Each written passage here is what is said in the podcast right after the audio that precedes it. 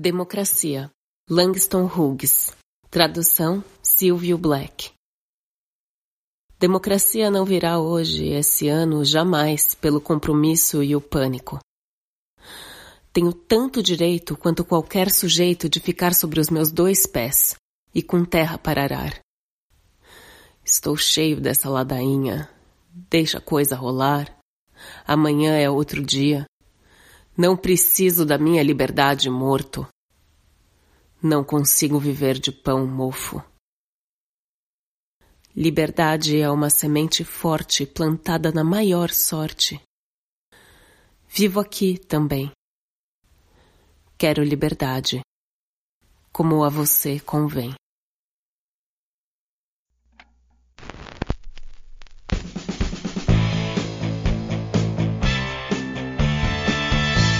Olá, esse é o podcast Filosofia Pop. Eu sou Murilo Ferraz e aqui comigo está o Marcos Carvalho Lopes. Hoje a gente recebe novamente a professora Suzana de Castro, que é doutora em filosofia e professora da Universidade Federal do Rio de Janeiro. Ela é também coordenadora do Laboratório Antígona de Filosofia e Gênero. A professora Suzana já participou com a gente do episódio número 9, sobre feminismo, e do episódio número 46, sobre Aristóteles. Esse é o nosso episódio número 62 e hoje falamos sobre democracia. Nesse episódio nós temos os textos Democracia, de Langston Hughes, Onde a Mente é Livre de Medo, de Rabindranath Tagore, e Mineirinho, de Clarice Lispector, todos interpretados pela atriz Maria Elisa. O podcast Filosofia Pop está pausado por um período para a gente resolver algumas questões pessoais. Mas mesmo assim, a gente não podia ficar calado diante dessa ameaça que se apresenta à democracia do nosso país.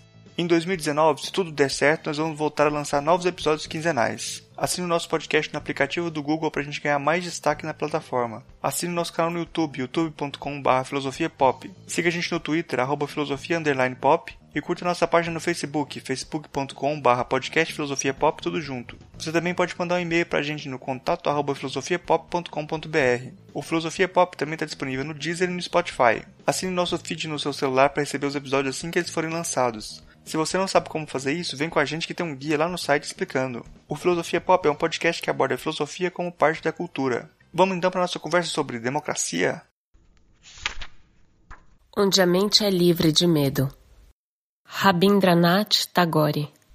Tradução Cláudia Santana Martins, em 100 Grandes Poemas da Índia.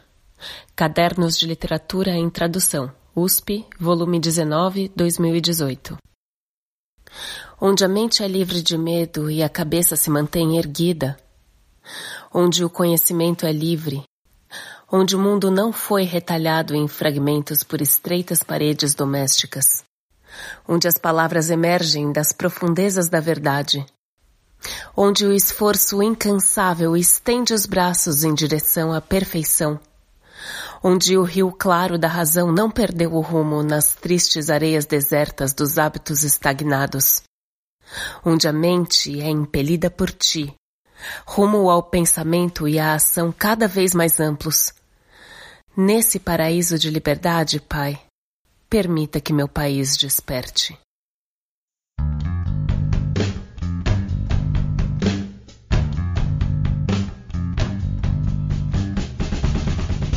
Hoje a gente recebe aqui novamente, direto do Rio de Janeiro, a professora Suzana de Castro. Ela é doutora em filosofia, é professora da Federal do Rio de Janeiro. E ela já participou aqui com a gente do episódio número 9 sobre feminismo e do episódio 46 sobre Aristóteles. Lá no episódio 9 é, tem mais uma, uma, apresentação lá sobre ela, que ela fala mais sobre o, a trajetória dela e tal. Bom, hoje a gente vai falar sobre democracia. Democracia até com, como uma interrogação, assim, né? Se, sobre o que, que a gente está falando. Eu começo perguntando para a professora Suzana é, o que está em jogo nessas eleições? Bom, está em jogo, acho que muita coisa, né? Eu acho que é um candidato que se recusa a, a debater suas ideias é um, um precedente que, para mim, é de um nível de, de discussão muito, muito baixo. Então, a gente tem hoje dois candidatos, um que representa a extrema-direita e um outro que representa os, os, setores progressistas desse país, mais à esquerda, principalmente eu chamo a atenção dos apoios que ele tem, o, o Haddad, que é PSB, PSOL e o apoio crítico do PDT. E ele é um candidato PT e um, e um candidato do PSL. O, o, candidato PSL é um deputado federal que tem vi, vi, há 28 anos na, na, na Câmara dos Deputados né, e não teve nenhuma expressão política. Ele pertence àquilo que a gente conhece como baixo clero. É uma pessoa que nunca é, teve uma emenda sua é, aprovada, é, sempre teve um discurso extrema-direita. A gente pode acompanhar a, a trajetória dele pelos vídeos que são veiculados pelo Facebook. São coisas assim que você fica ouvindo uma pessoa que defende a tortura, uma pessoa que diz que a, que a, a ditadura matou pouca gente, que tinha que ter matado mais. É uma pessoa que é, fala para uma outra colega que ela não merece ser estuprada. E por aí vai. Esse discurso dele de extrema-direita sempre o proporcionou uma nova, um novo mandato. Né? Porque existia esse filão que o elegia. Só que com a história nossa do país, que foi a campanha da Lava Jato e a demonização do PT como responsável único exclusivamente por um esquema de corrupção, isso com apoio da, da mídia, com apoio do judiciário, esse candidato, candidato começou a perceber que ele tinha ali um, um partido dessa grande rejeição em torno do Partido dos Trabalhadores. E aí essa é realidade que a gente está vendo, né? É um, nesse último mandato dele, que, que é a, a, a fase do Temer, né? Que é o pós-golpe de 2016, o Temer começa então, que era tal chamada ponte para o futuro, né? um vice que não tem mandato, começa a querer fazer uma remodelação do, do país a partir de, de reformas, né? reformas trabalhistas, reforma da Previdência, e ele sempre votou contra os trabalhadores. Tá? Isso está bem claro. Por que, que ele vota contra os, os trabalhadores? E quando ele fala, ele fala: ah, não sou favorável aos direitos dos trabalhadores, porque quanto mais direitos é, os trabalhadores tiverem, menos empregos haverá. Né? Ele justifica isso com a questão do, do, do emprego. Então a gente tem que é, desregulamentar os direitos conquistados para poder então a classe trabalhadora ter emprego ou aqueles que estão desempregados ter emprego, o que é uma falácia, uma, uma, um argumento muito fraco. O que ele quer é favorecer sempre os ganhos do capital, o empresário ter maior lucro. Então é essa situação. Ele teve essa, é, essa expressiva é, votação no primeiro turno, muito em função é, do uso que ele faz dessa máquina eleitoral, como está sendo é, hoje o, o Partido dos Trabalhadores tem a convicção de que há um grande, uma grande fraude eleitoral. Isso está sendo provado com a história das fake news. E tá aí, o TSE tá. O, né, o Tribunal Eleitoral provavelmente não vai impugnar a candidatura dele. E isso causa muito espanto. Então, para concluir essa, essa primeira questão, o que é o mais espantoso é que a gente vive num momento da nossa vida democrática em que a própria democracia está em jogo. Está em jogo porque você pode ter um resultado eleitoral que é feito em cima de fraudes na manipulação do, do eleitorado. O eleitorado ele é constantemente bombardeado com informações falsas sobre o candidato, é, no caso do Partido dos Trabalhadores. Essas, essas informações falsas são veiculadas com uma velocidade muito grande, usando os mecanismos das redes sociais, sem que se, se procure é, coibir isso, pelo contrário, o que a reportagem da Folha de São Paulo mostra é que isso foi pago pelos empresários, é uma vaquinha que configura a caixa 2. E a conclusão que eu chego é essa: nós não vivemos, não vamos viver numa situação fácil caso esse, essa, esse candidato venha a ser eleito de uma maneira fraudulenta né, veiculando informações falsas sobre o outro candidato. E isso tem uma, um, em passe a própria democracia. Então, a partir do momento que isso não é objeto de uma discussão séria no TSE e a impugnação desse candidato não é feita, todas as campanhas no mundo inteiro que ficarem usarem desse mecanismo, como, como parece que Trump usou também, é, a democracia acabou. Isso é a minha conclusão, porque você não vai ter. O resultado eleitoral não expressa uma opinião do leitor balizada. Uma opinião que o leitor pode votar na extrema-direita, mas ele vota na extrema-direita porque ele teve as informações é, pela via ordinária, porque ele ouviu o candidato debater com outro candidato, expor suas ideias, e, e esse, essa eleição então se configura como sendo um voto válido. Mas se eu não tenho exposição das ideias dos candidatos, não tenho a possibilidade de debate, confronto das propostas, dos planos, dos, dos planos de governo, e eu ainda sou invadido com informações falsas sobre outro candidato, aí a minha situação, eu acho que a democracia acaba. É, é, professor, a gente também tem uma coisa interessante na, na, na, eleição, que o Bolsonaro representa a herança da ditadura também, né? Então é uma combinação estranha entre o discurso liberal e o discurso é, militar também, né? É, como é que a senhora vê essa participação dos, dos militares na política?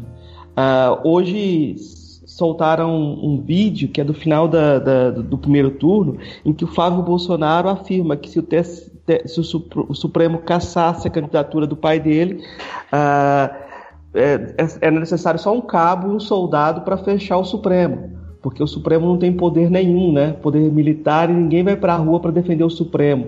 Então, ah, parece que uma ameaça de, de golpe militar está mesmo na, nas palavras das pessoas, né? É, essa questão do golpe militar eu não sei, não tenho condição de avaliar até que ponto as Forças Armadas realmente apoiam o Bolsonaro, né? ou esse candidato.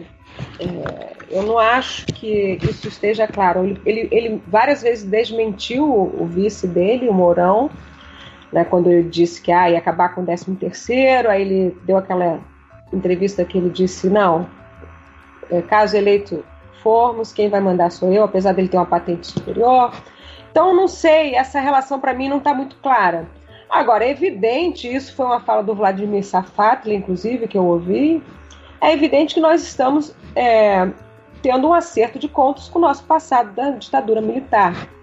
É um acerto de contas que inevitavelmente viria à tona em algum momento com a sociedade que se recusou a refletir sobre a situação que nós vivemos nesse período é uma sociedade que, é, enfim, não está não tá amadurecida, né? É, então a gente tem que confrontar as realidades e confrontar os discursos e entender que a ditadura militar é uma, foi uma ditadura que foi corrupta, foi uma ditadura que deixou o país em maus lençóis do ponto de vista econômico. Além disso, forjou a tese do comunismo, a tese que Goulart era um comunista, porque ele ia, na verdade, é, tirar a propriedade da, dos proprietários de terra. É um discurso que o Bolsonaro repete aí para armar os proprietários de terra, porque as terras, na verdade, têm proprietário, aquele velho discurso. E o, e o Goulart ia fazer uma mera, uma mera uma reforma para poder tornar algumas terras mais produtivas que foi, já foi encarado pela, pelas pessoas como um comunismo. Mas foi, uma verdade, um golpe é, político com apoio da base, um golpe militar, civil, militar, né, com, a, com apoio de parcela da sociedade civil, também dos empresários, e muito violenta. Né? O AI-5 é uma coisa muito violenta, a gente teve perdas de liberdades, mas se deixou com que se é, cons, é, consolidasse uma, um discurso como esse do, do, do, do, candidato do PSL, né, que a, a, acha ou diz que foi um período é, glorioso da nossa história. Assim, é uma, uma narrativa absolutamente é, in, in, é, surreal. Né? Quando ele defende o brilhante Usher lá na, na Câmara dos Deputados é uma violência contra as pessoas que foram torturadas por esse homem e é uma violência nós, nós não admitimos que os generais teriam que ser, sim, punidos, julgados como eles foram nos outros países da América Latina. Então, por nós não termos feito o julgamento dos militares que participaram da ditadura militar e foram autores de crimes contra a sociedade brasileira, a gente tem essa impunidade de um discurso como desse candidato. Eu acho que a gente ainda está vivendo efeitos dessa nossa não, é, não, não debate histórico exaustivo sobre o que significou a ditadura militar brasileira. Você falou sobre essa questão das fake news, das, das notícias falsas contra o candidato do, do PT. E, e parece que assim, hoje elas estão sendo disseminadas pela, pelas redes sociais, mas parece que desde daquela, da eleição do Trump, da, do, do Brexit lá né, no, no, Reino Unido, é, não, é, não é só uma mera disseminação de notícias falsas pelas redes sociais. Tem uma estrutura montada que, que vem sendo usada no mundo inteiro, em, em alguns lugares, de é, tratar, de, de você capturar dados das pessoas na internet, tratar esses dados, segmentar esse, esse público de, das, das mídias sociais em, em alguns perfis que você acredita que são mais suscetíveis e aí inventar, fazer essas essas é, essas notícias falsas, essas, esses memes, essas coisas direcionadas para as pessoas que têm um perfil que você acha que vai ser mais fácil de, de você manipular. Assim, é uma estrutura muito maior do que simplesmente você só disseminar disseminar essas, essas notícias falsas pela, pela, pela, pela mídia social, né? Uma coisa bem direcionada para maximizar a, o potencial de manipulação das pessoas, assim, né? De você poder influenciar essas pessoas e criar uma histeria até, assim, com notícias falsas, com invenções, que você acaba é, desacreditando também nesse... Também a mídia não ajuda pra, nisso, né? Desacreditando a, a própria estrutura de mídia é, da mídia é, é hegemônica, da mídia tradicional, que é melhor falar tradicional, é, colocando como, como se a mídia tradicional que tivesse inventando as coisas, né? O discurso deles é meio que isso. Tudo que vem da mídia tradicional é fake news e o que eles divulgam de coisas falsas por, todo, por todos os lugares é o, o que, tá, que, a mídia não mostra, né? Então fica assim um cenário parece que de, de, de, de confusão, né? De você fazer essas coisas na confusão para poder ter aquele criar o salvador ali, né? E aí como que como que a gente pode é, sobreviver nesse cenário assim? Como que a gente pode lutar contra isso ou, ou não tem como? Como você vê essa, esse cenário assim? Eu, eu, eu tô um pouco até desesperançoso, eu acho. É, né? Parece que nós chegamos nessa era da dessa que o que o Snowden já anunciava, né? O Snowden ele ele participava de um, desse sistema de informação do, do, do serviço lá de informação, acho que da NSA, não sei o nome da, da, agência que ele trabalhava, e ele via como essa manipulação de dados ela era um, uma, um fato, né? A gente está vivendo essa, essa loucura, né? É, realmente, nós não podemos hoje né, deixar de publicar nos blogs, esse podcast que vocês fazem é muito importante, os blogs é, com mais é, análise e os jornais como The Intercept e, o, e os outros, o El País, a gente só vai ter acesso a essas informações realmente através da internet. Então tem um lado positivo, que é o lado da, dessas, dessa ser um, um mecanismo de, de, de, de, de fonte de informação mais crítica, de informação mais detalhada, num certo momento que nos ajudou a confrontar essa informação, essa informação mastigada, tipo Jornal Nacional, que também tem escolhe a sua pauta muito bem para poder também manipular um pouco as mentes e os corações das pessoas. Então, num primeiro momento, a internet ela é libertária porque ela permite a você veicular uma informação muito mais consistente, muito mais crítica, muito mais detalhada do que a mídia é, oficial televisiva, ou mesmo dos jornais impressos. Porque a, mídia televisiva dos canais abertos é totalmente comercial, os interesses são absolutamente antagônicos aos interesses é, que nós, que trabalhamos com, com compromisso com a formação de pensamento crítico, temos. Então, qualquer pessoa que vê mídia em canal aberto sabe que ali tem informação passada sem um aprofundamento necessário, né? sem a exposição do contraditório, é sempre um, um posicionamento. Você liga a Rede Bandeirantes, o Jornal da Rede Bandeirantes, o Jornal Nacional, são todos veiculam o mesmo posicionamento, mesmo editorial. Então, nesse aspecto, acho que nós vamos continuar nesse, nessa, nesse caminho de usar a internet como um, uma fonte de informação com mais, é, mais criteriosa, mais, mais, mais crítica. A gente não vai ter outra, outro, outra fonte. Agora, uh, o outro aspecto da sua fala é esse, né? É, ao mesmo tempo, cada vez que nós entramos e clicamos e né, estamos fornecendo informação, não se sabe como, como se tem acesso a essas informações. Parece é evidente que a Google, o Facebook, eles vendem isso a um preço que nós não sabemos o tamanho, mas eles vendem esses, essas informações dos nossos perfis para essas agências, essas, essas é, agências que hoje oferecem os seus serviços para qualquer candidato que queira ganhar umas eleições, porque eles vão saber, então, como manipular a opinião pública né, das pessoas, usando o perfil que elas é, aparentam ter a partir da, da, da, das escolhas de matéria, né?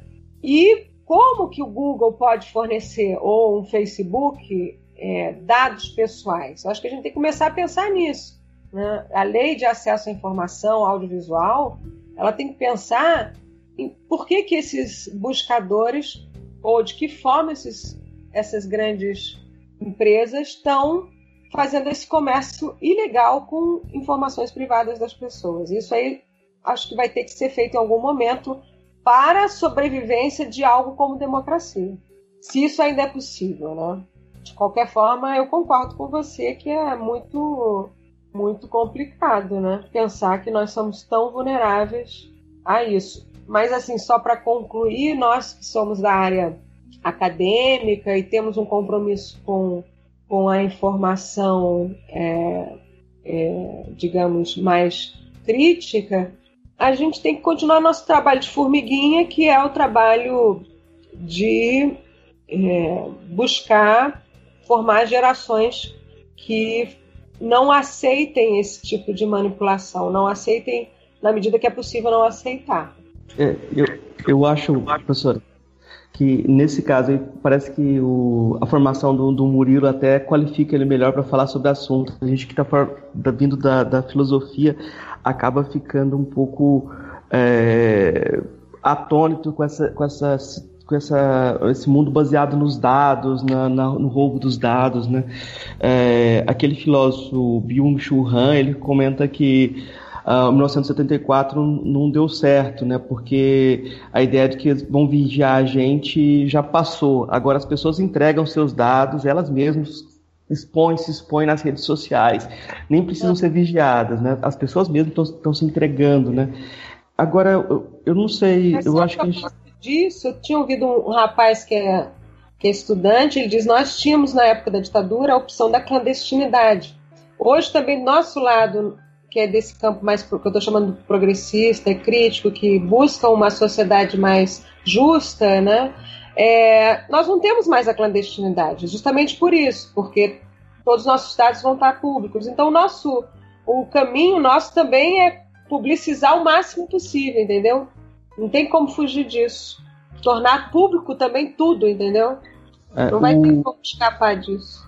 O, o Byung-Chul Han tem uma, tem uma imagem que é que o terço que as pessoas rezavam é, iam dormir rezando o terço, hoje isso foi substituído pelo celular, né? Que as pessoas é. se deitam com o celular buscando transcendência, né?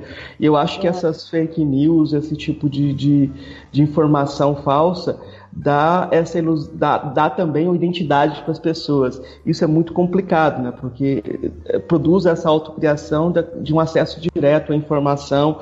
É, e já tem estudiosos falando até que o que essa tática que o Bolsonaro usou, que o Trump usou, é, é, uma, é uma tática militar, né? Porque ele tinha menos espaço de, na, na, na mídia formal, na, na, televisão, e então ele aparece desestabilizando todas as mídias e é, até gera o, o, discurso, o atrito entre os, os pares. Por exemplo, quando ele desautoriza o, ministro dele, desautoriza o filho dele, é, ele cria uma dissonância cognitiva. As pessoas é, vão, vão ficar confusas e vão confiar mais ainda nele, né? Como se ele, o, o, Trump faz muito bem isso, né?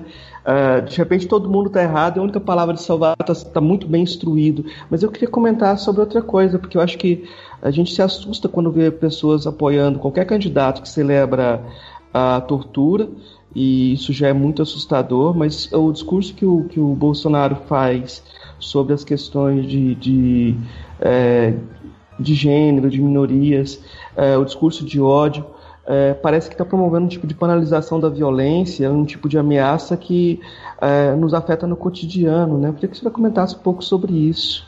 É, uma, é um momento que a gente vive dessa, desse discurso dele, da todos pelo Brasil, né? Todos a pátria, a pátria grande. Nós somos é o nacionalismo que que se cola nessa fala da extrema-direita, que é independente das nossas identidades particulares, independente de você ser mulher, independente de você ser negro, independente de você ser homossexual, independente de você ser gay, independente de você ser lésbica, independente de ser isso, aquilo, você, nós somos brasileiros, né?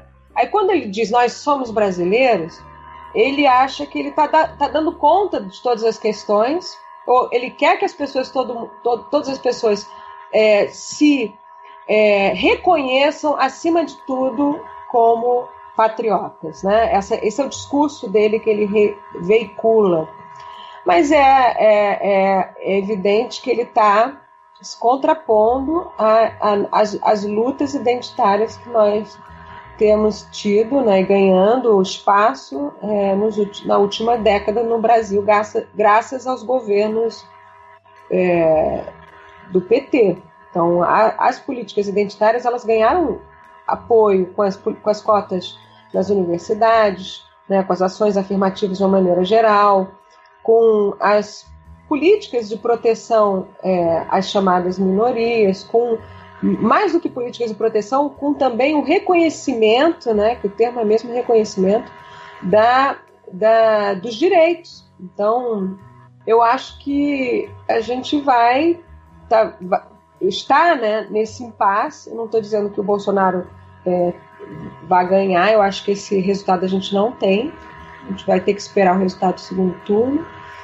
E eu acho que não está dado isso, mas ele já despertou essa coisa neofascista, que é a coisa do nacionalismo acima das nossas diferenças. E as nossas diferenças são muitas e não são porque nós somos diferentes que nós vamos agora matar uns aos outros. Né? Esse discurso de ódio prega isso. Você não, não pode apresentar sua, essa sua diferença como sendo algo é, é, que seja de valor. Não, você tem que manter-se é, dentro de uma identidade homogênica, que é essa identidade é, é, nacionalista. E é claro que as violências é, contra a mulher, as violências né, contra é, sexualidades divergentes dessa heteronormatividade, é claro que a, a, a, violência contra as minorias raciais, ela é justificada por essa por esse discurso macro do nacionalismo.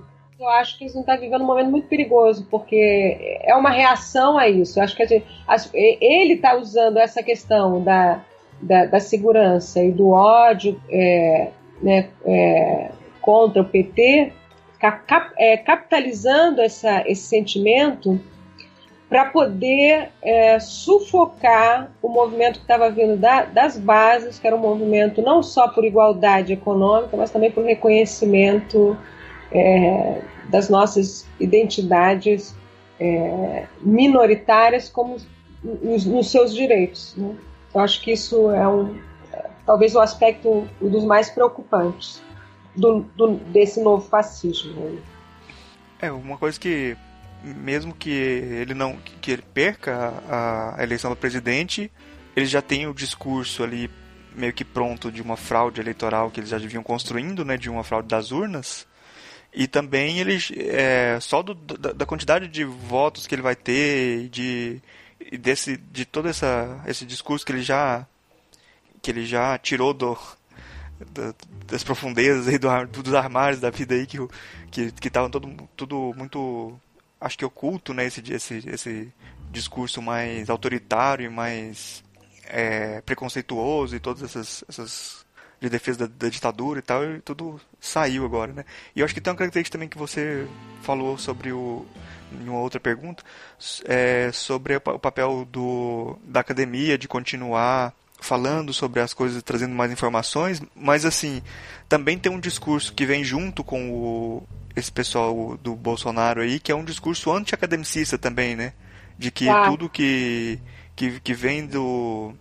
que, que, que é uh, estudado e pensado, parece que é, é, é, da esquerda ou é. Ou é, é tentando te enganar? É ideológico, é tudo. tudo... Ele, ele, tudo é, é ideológico, tudo é ativismo. Contra ideologia e contra ativismo. Tudo é, ativismo é terrorismo para ele. É muito, muito, muito complicado.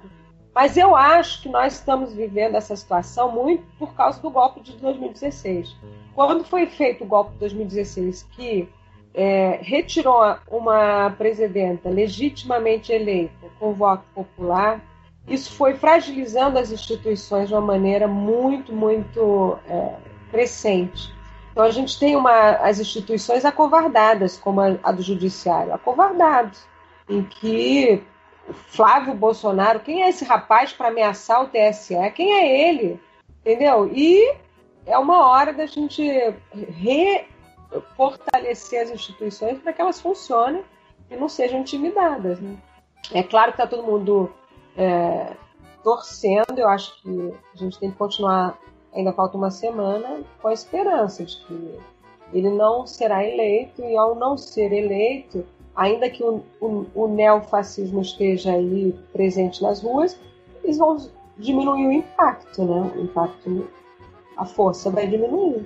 Sobre aquela. O, o Hort tem uma previsão sobre a esquerda, é, que ele fez em 98, reclamando que a esquerda estava muito se vinculando muito a discursos sobre identidade é, e se afastando da, das, das posições reformistas sobre classe é, e que esse discurso ia acabar tendo, sendo, tendo um preço muito caro quando as pessoas percebessem que os empregos estavam sumindo, que havia uma disputa mundial por empregos e a esquerda não dava conta desse discurso, né, da, desse problema. É, o lá previu nos Estados Unidos 98 a sessão de um de um, é, um, um homem forte que prometeria resolver as coisas, né? E parece que aqui no Brasil a gente tem o mesmo tipo de, de, de fantasma, né? A gente pode pensar no Trump e no, no, no Bolsonaro como dois fazem dois, duas pessoas fazem discurso queremos nosso país de volta e quando eu falo no discurso nós queremos nosso país de volta é um país que, que, que vai retomar o discurso é, do patriarcado branco. É, no, no, no, é, é, como se estivesse oposto de um lado o Obama, que é negro, e do outro lado a Dilma, né? Queremos nosso país de volta dessas pessoas também, né? É, é, é. Como você vê essa questão do discurso da, da, da de identidade e a questão política? É, dá para a esquerda abrir mão do discurso de identidade e voltar para a questão de classe? Ou como é que você vê essa avaliação do Hort? Ah, eu, eu acho que ele equivocou-se, na minha opinião. Acho que o fascismo ele cresce justamente porque os movimentos identitários cresceram. Na minha opinião, a classe ela não, não resolve mais as questões. no feminismo a gente tem um conceito de interseccionalidade. Você não, não explica mais é, uma identidade apenas pela sua vinculação a uma determinada classe, por exemplo, a classe dos trabalhadores. O meu problema, enquanto trabalhadora, não é só o patrão que me explora, mas é também o fato de eu ser mulher e o patrão me assediar sexualmente ou me dar um salário menor. Então, não adianta eu achar que eu posso segmentar as lutas em nome de uma luta maior. Essa foi a, a tese, inclusive, do, das revoluções socialistas, né? Todo mundo colocou isso como tema, mas hoje em dia não tem como você separar as pautas, elas todas vão juntas e não há nenhum problema em que nós possamos, em determinado momento, estrategicamente, é, o movimento feminista, por exemplo, dando ele como exemplo, estrategicamente hoje estamos todos unidos contra Bolsonaro. Mas dentro do feminismo tem vários feminismos. Tem o feminismo negro, tem o feminismo branco, tem o feminismo é, das transexuais, tem feminismo das mulheres do campo, tem várias, várias associações, vários interesses que se unificam pontualmente quando a questão ataca todas nós, ou o patriarcado ataca todas nós. Mas também é, é uma, uma luta muito, muito importante né, da, das, das vozes serem escutadas. Eu acho que o movimento não perde, ele ganha em capacidade crítica quanto mais nós reconhecemos essa, essa face, essa multifaceta é, da população brasileira. É muito importante isso. E o, Bolso, o Bolsonaro e seus seguidores não vão conseguir calar a voz dessas pessoas que já saíram da senzala há muito tempo, já saíram de relações é, dominantes e violentas com maridos machistas, estão saindo pelo menos. Então, é, não vai ser fácil também.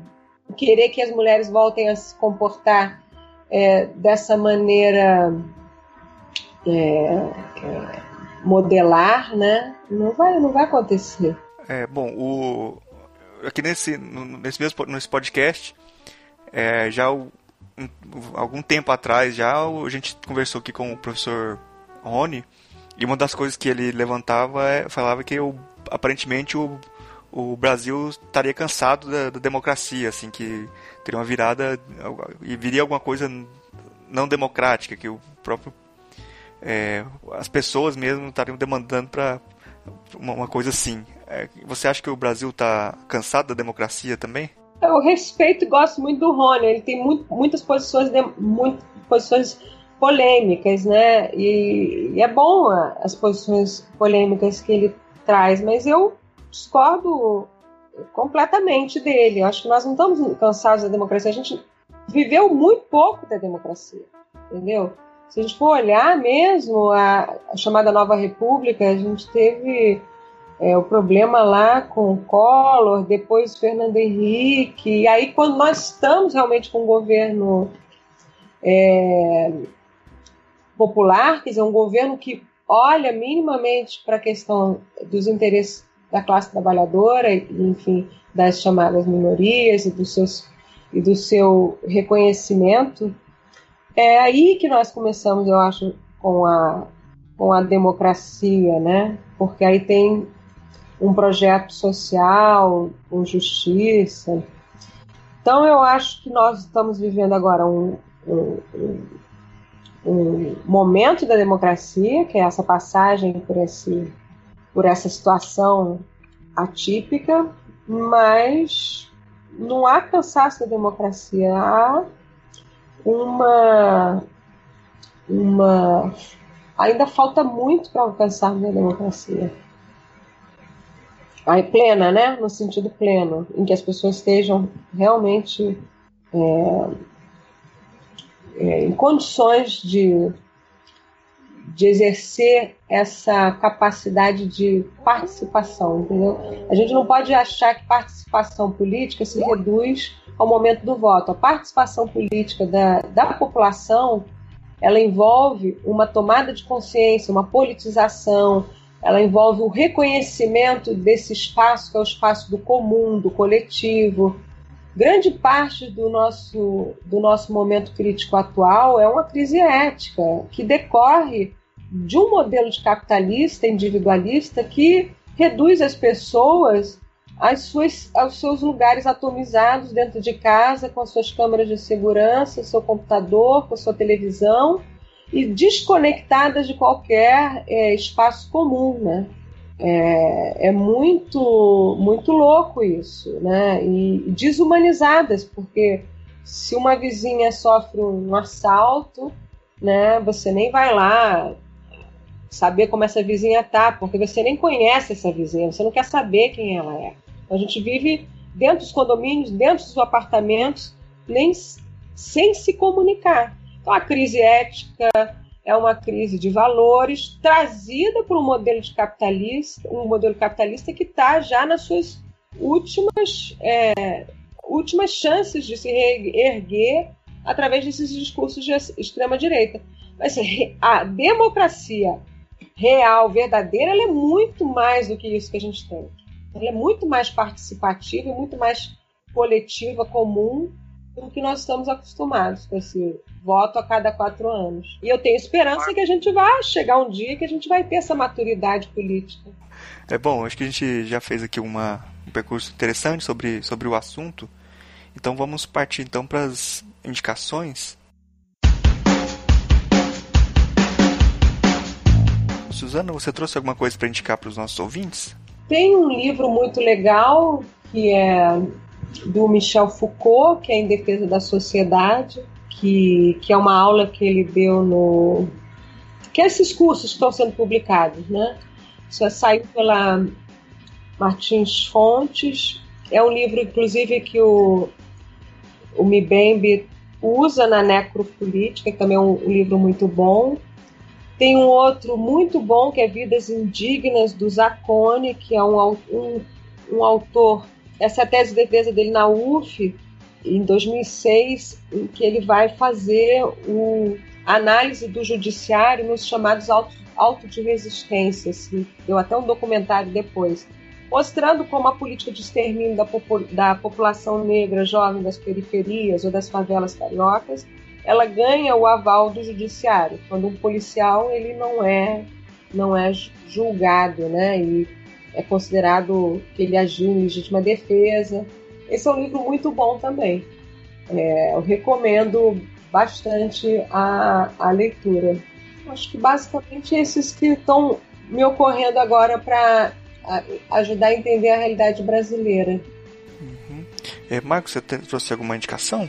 Eu tenho três indicações aqui. O livro O Ódio como Política, A Reinvenção das Direitas no Brasil, que a Boitempo está distribuindo gratuitamente nesse momento de final de eleição, organizado pela Esther Solano Galego. É, tem muitos autores aqui interessantes é, dentro desse, desse, desse livro, dessa coletânea. O livro Psicopolítica, do Byung-Chul Han. Esse livro ainda não está em português, mas você pode contar ele em espanhol, né? mas eu acho que em breve deve estar em português também. Uh, eu vou indicar também, uh, tem um filme, e o, o filme acabou de sair, e tem os quadrinhos também, uh, o Tungenstein, do Marcelo Quintanilha. Eu acho que seria interessante dar uma olhada no discurso do militar ali, que eu acho que o, o Marcelo Quintanilha captou bem uh, o que, o que via, vinha por aí no discurso do, do, dos militares.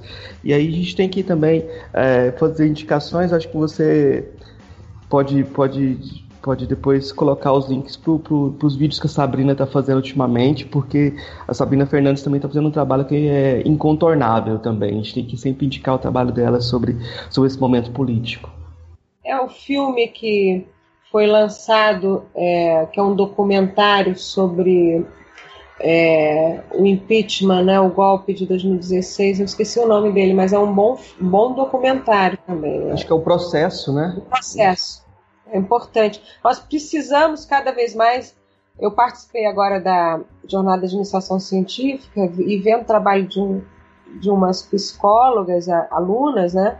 Elas estão tra trabalhando muito junto com o judiciário, analisando os processos. A gente precisa fazer agora esse, esse estudo do, do, desses processos nossos, como eles, como os juízes, os procuradores, como é que eles justificam as suas decisões.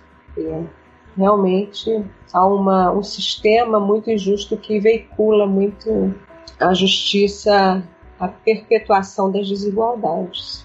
Uhum. É, bom, Eu vou indicar aqui o podcast Chutando a Escada, o número 75, que é o PT é um partido normal, é com o Cláudio Couto, que ele, eles falam muito sobre muitas dessas coisas que estão sendo faladas aí de o PT transformar o Brasil numa Venezuela, não sei o quê, essas, e, e desconstroem muito esse, esse, essas ideias falando sobre como que, como que foi a como que o PT, o partido a, sempre agiu na prática, o, essas coisas assim, o que, o que, que acontece de fato do, do partido e tal, para meio que dar uma contraponto a esses discursos assim de que de, de, de que estão sendo falados aí, né?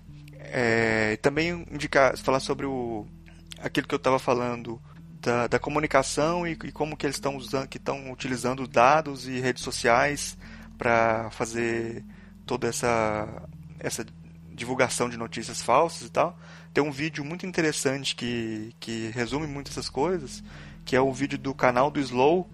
É, ele se chama Entenda Bolsonaro e, e Bannon que fala sobre a relação do Steve Bannon e do, do Bolsonaro nessa campanha e explica como que foi a, a atuação da Cambridge Analytica na, na, eleição do, do Trump, como é que eles fizeram para criar essa máquina que eu acho que hoje é, tem pouca gente que domina esse tipo de tecnologia e, e, e quem não domina não é, não conseguiu ainda, eu acho, criar uma forma de combater isso sem, sem ter essa máquina na mão, né? Tem que, acho que é importante a gente entender isso.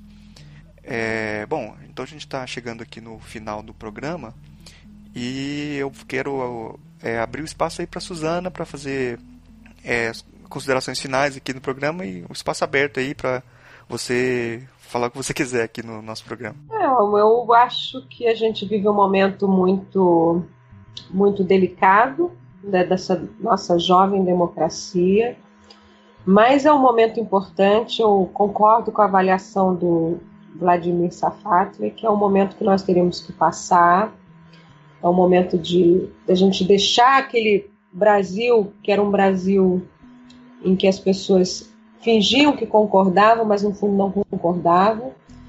E, e tá aí, tá posto. É claro que me entristece saber que a gente ainda não, não, não, não a maioria da população não está percebendo essa essa situação é, como sendo uma situação em que o seu voto está sendo manipulado por esses dados que a gente já informou, foi, informamos aqui falando, mas é, é inevitável que a gente passasse por isso. Eu acho, acho julgo que, que a, até a mídia tradicional, com exceção de alguns, claro, é, são mais reacionários, talvez passe por uma reflexão sobre seu papel e perceba que não cumpriu a, a tarefa que é a razão da sua concessão, que é a tarefa educacional, informativa.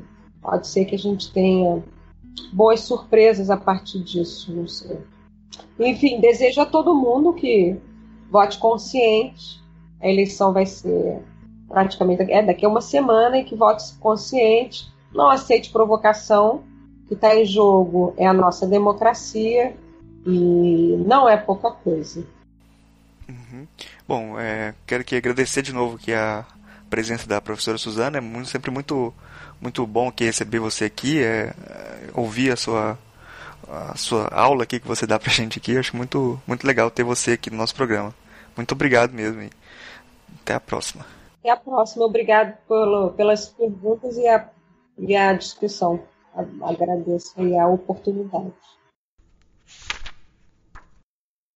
Mineirinho, Clarice Lispector. É. Suponho que é em mim, como um dos representantes de nós, que devo procurar por que está doendo a morte de um fascínora. E por que é que mais me adianta contar os treze tiros que mataram Mineirinho do que seus crimes? Perguntei à minha cozinheira o que pensava sobre o assunto. Vi no seu rosto a pequena confusão de um conflito, o mal-estar de não entender o que se sente, o de precisar trair sensações contraditórias por não saber como harmonizá-las. Fatos irredutíveis, mas revolta irredutível também, a violenta compaixão da revolta. Sentir-se dividido na própria perplexidade diante de não poder esquecer que Mineirinho era perigoso e já matara demais. E no entanto, nós o queríamos vivo. A cozinheira se fechou um pouco, vendo-me talvez como a justiça que se vinga. Com alguma raiva de mim, o que estava mexendo na sua alma respondeu fria.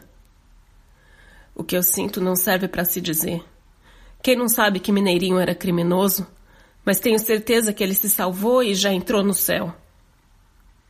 Respondi-lhe que mais do que muita gente que não matou. Por quê? No entanto, a primeira lei que protege corpo e vida insubstituíveis é a de que não matarás. Ela é a minha maior garantia. Assim não me matam porque eu não quero morrer, e assim não me deixam matar, porque ter matado será escuridão para mim. Esta é a lei. Mas se há alguma coisa que se me faz ouvir o primeiro e o segundo tiro com um alívio de segurança, no terceiro me deixa alerta, no quarto desassossegada, o quinto e o sexto me cobrem de vergonha, o sétimo e oitavo eu ouço com o coração batendo de horror. No nono e no décimo minha boca está trêmula. No décimo primeiro digo em espanto o nome de Deus. No décimo segundo chamo o meu irmão. O décimo terceiro tiro me assassina.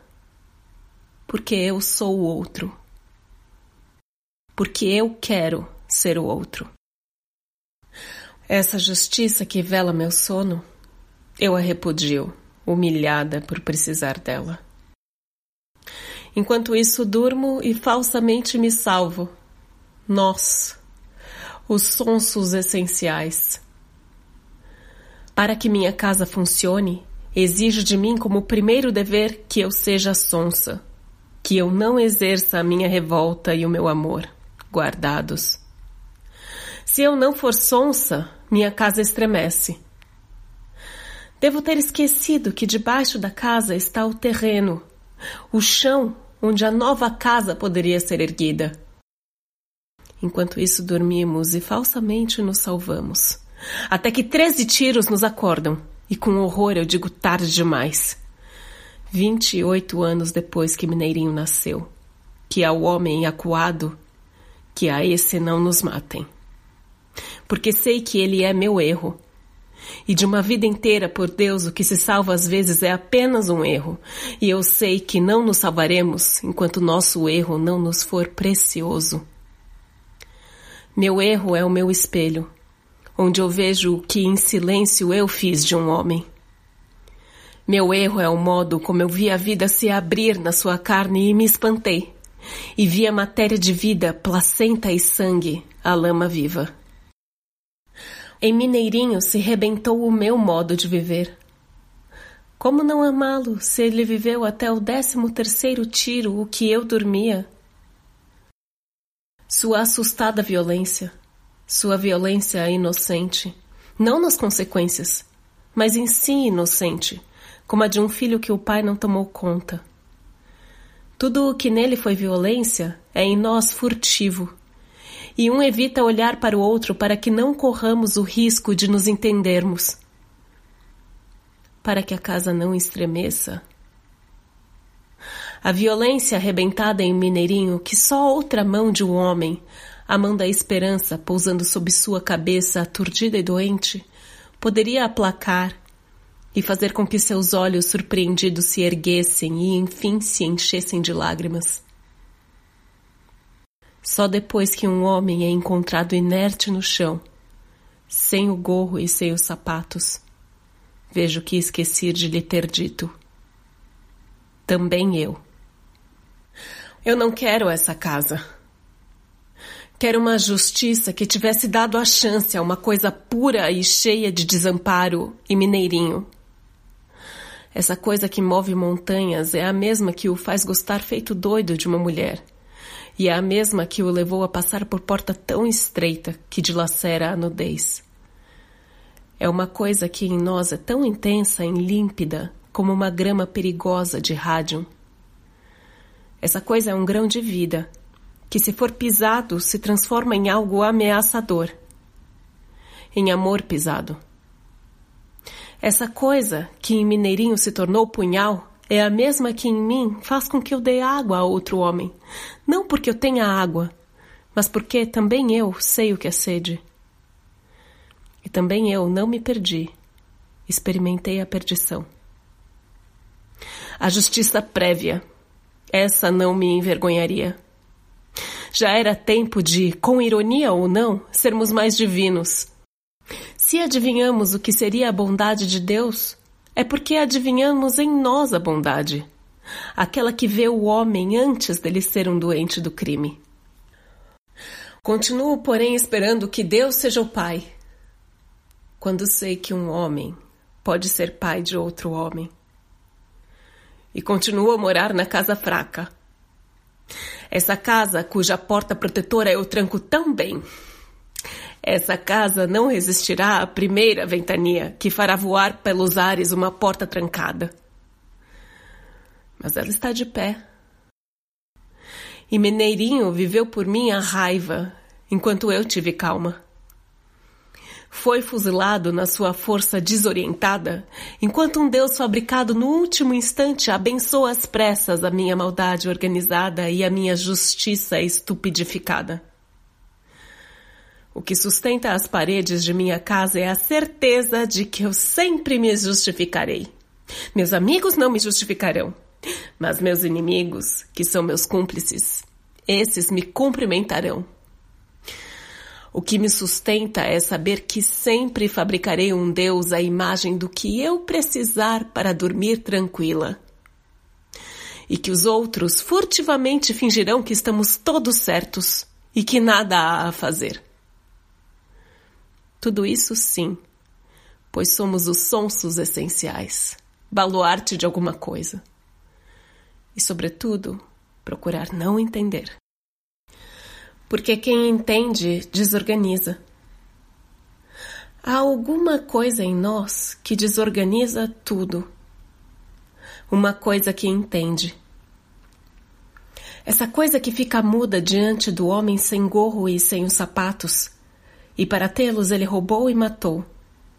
E fica muda diante de São Jorge de ouro e diamantes essa alguma coisa muito séria em mim fica ainda mais séria diante do homem metralhado. Essa alguma coisa é o assassino em mim? Não. É o desespero em nós. Feito doidos, nós o conhecemos, a esse homem morto onde a grama de rádio se incendiara. Mas só feito doidos e não como sonsos o conhecemos. É como doido que entro pela vida que tantas vezes não tem porta, e como doido compreendo o que é perigoso compreender. E só como doido é que sinto o amor profundo. Aquele que se confirma quando vejo que o rádio se irradiará de qualquer modo, se não for pela confiança, pela esperança e pelo amor. Então, miseravelmente, pela doente coragem de destruição. Se eu não fosse doido, eu seria 800 policiais com 800 metralhadoras, e esta seria a minha honorabilidade. Até que viesse uma justiça um pouco mais doida. Uma que levasse em conta que todos temos que falar por um homem que se desesperou, porque nesse a fala humana já falhou. Ele já é tão mudo que só o bruto grito desarticulado serve de sinalização uma justiça prévia, que se lembrasse de que nossa grande luta é a do medo, e que um homem que mata muito é porque teve muito medo. Sobretudo, uma justiça que olhasse a si própria e que visse que nós todos, lama viva, somos escuros. E por isso, nem mesmo a maldade de um homem pode ser entregue à maldade de outro homem, para que esse não possa cometer livre e aprovadamente um crime de fuzilamento. Uma justiça que não se esqueça que nós todos somos perigosos.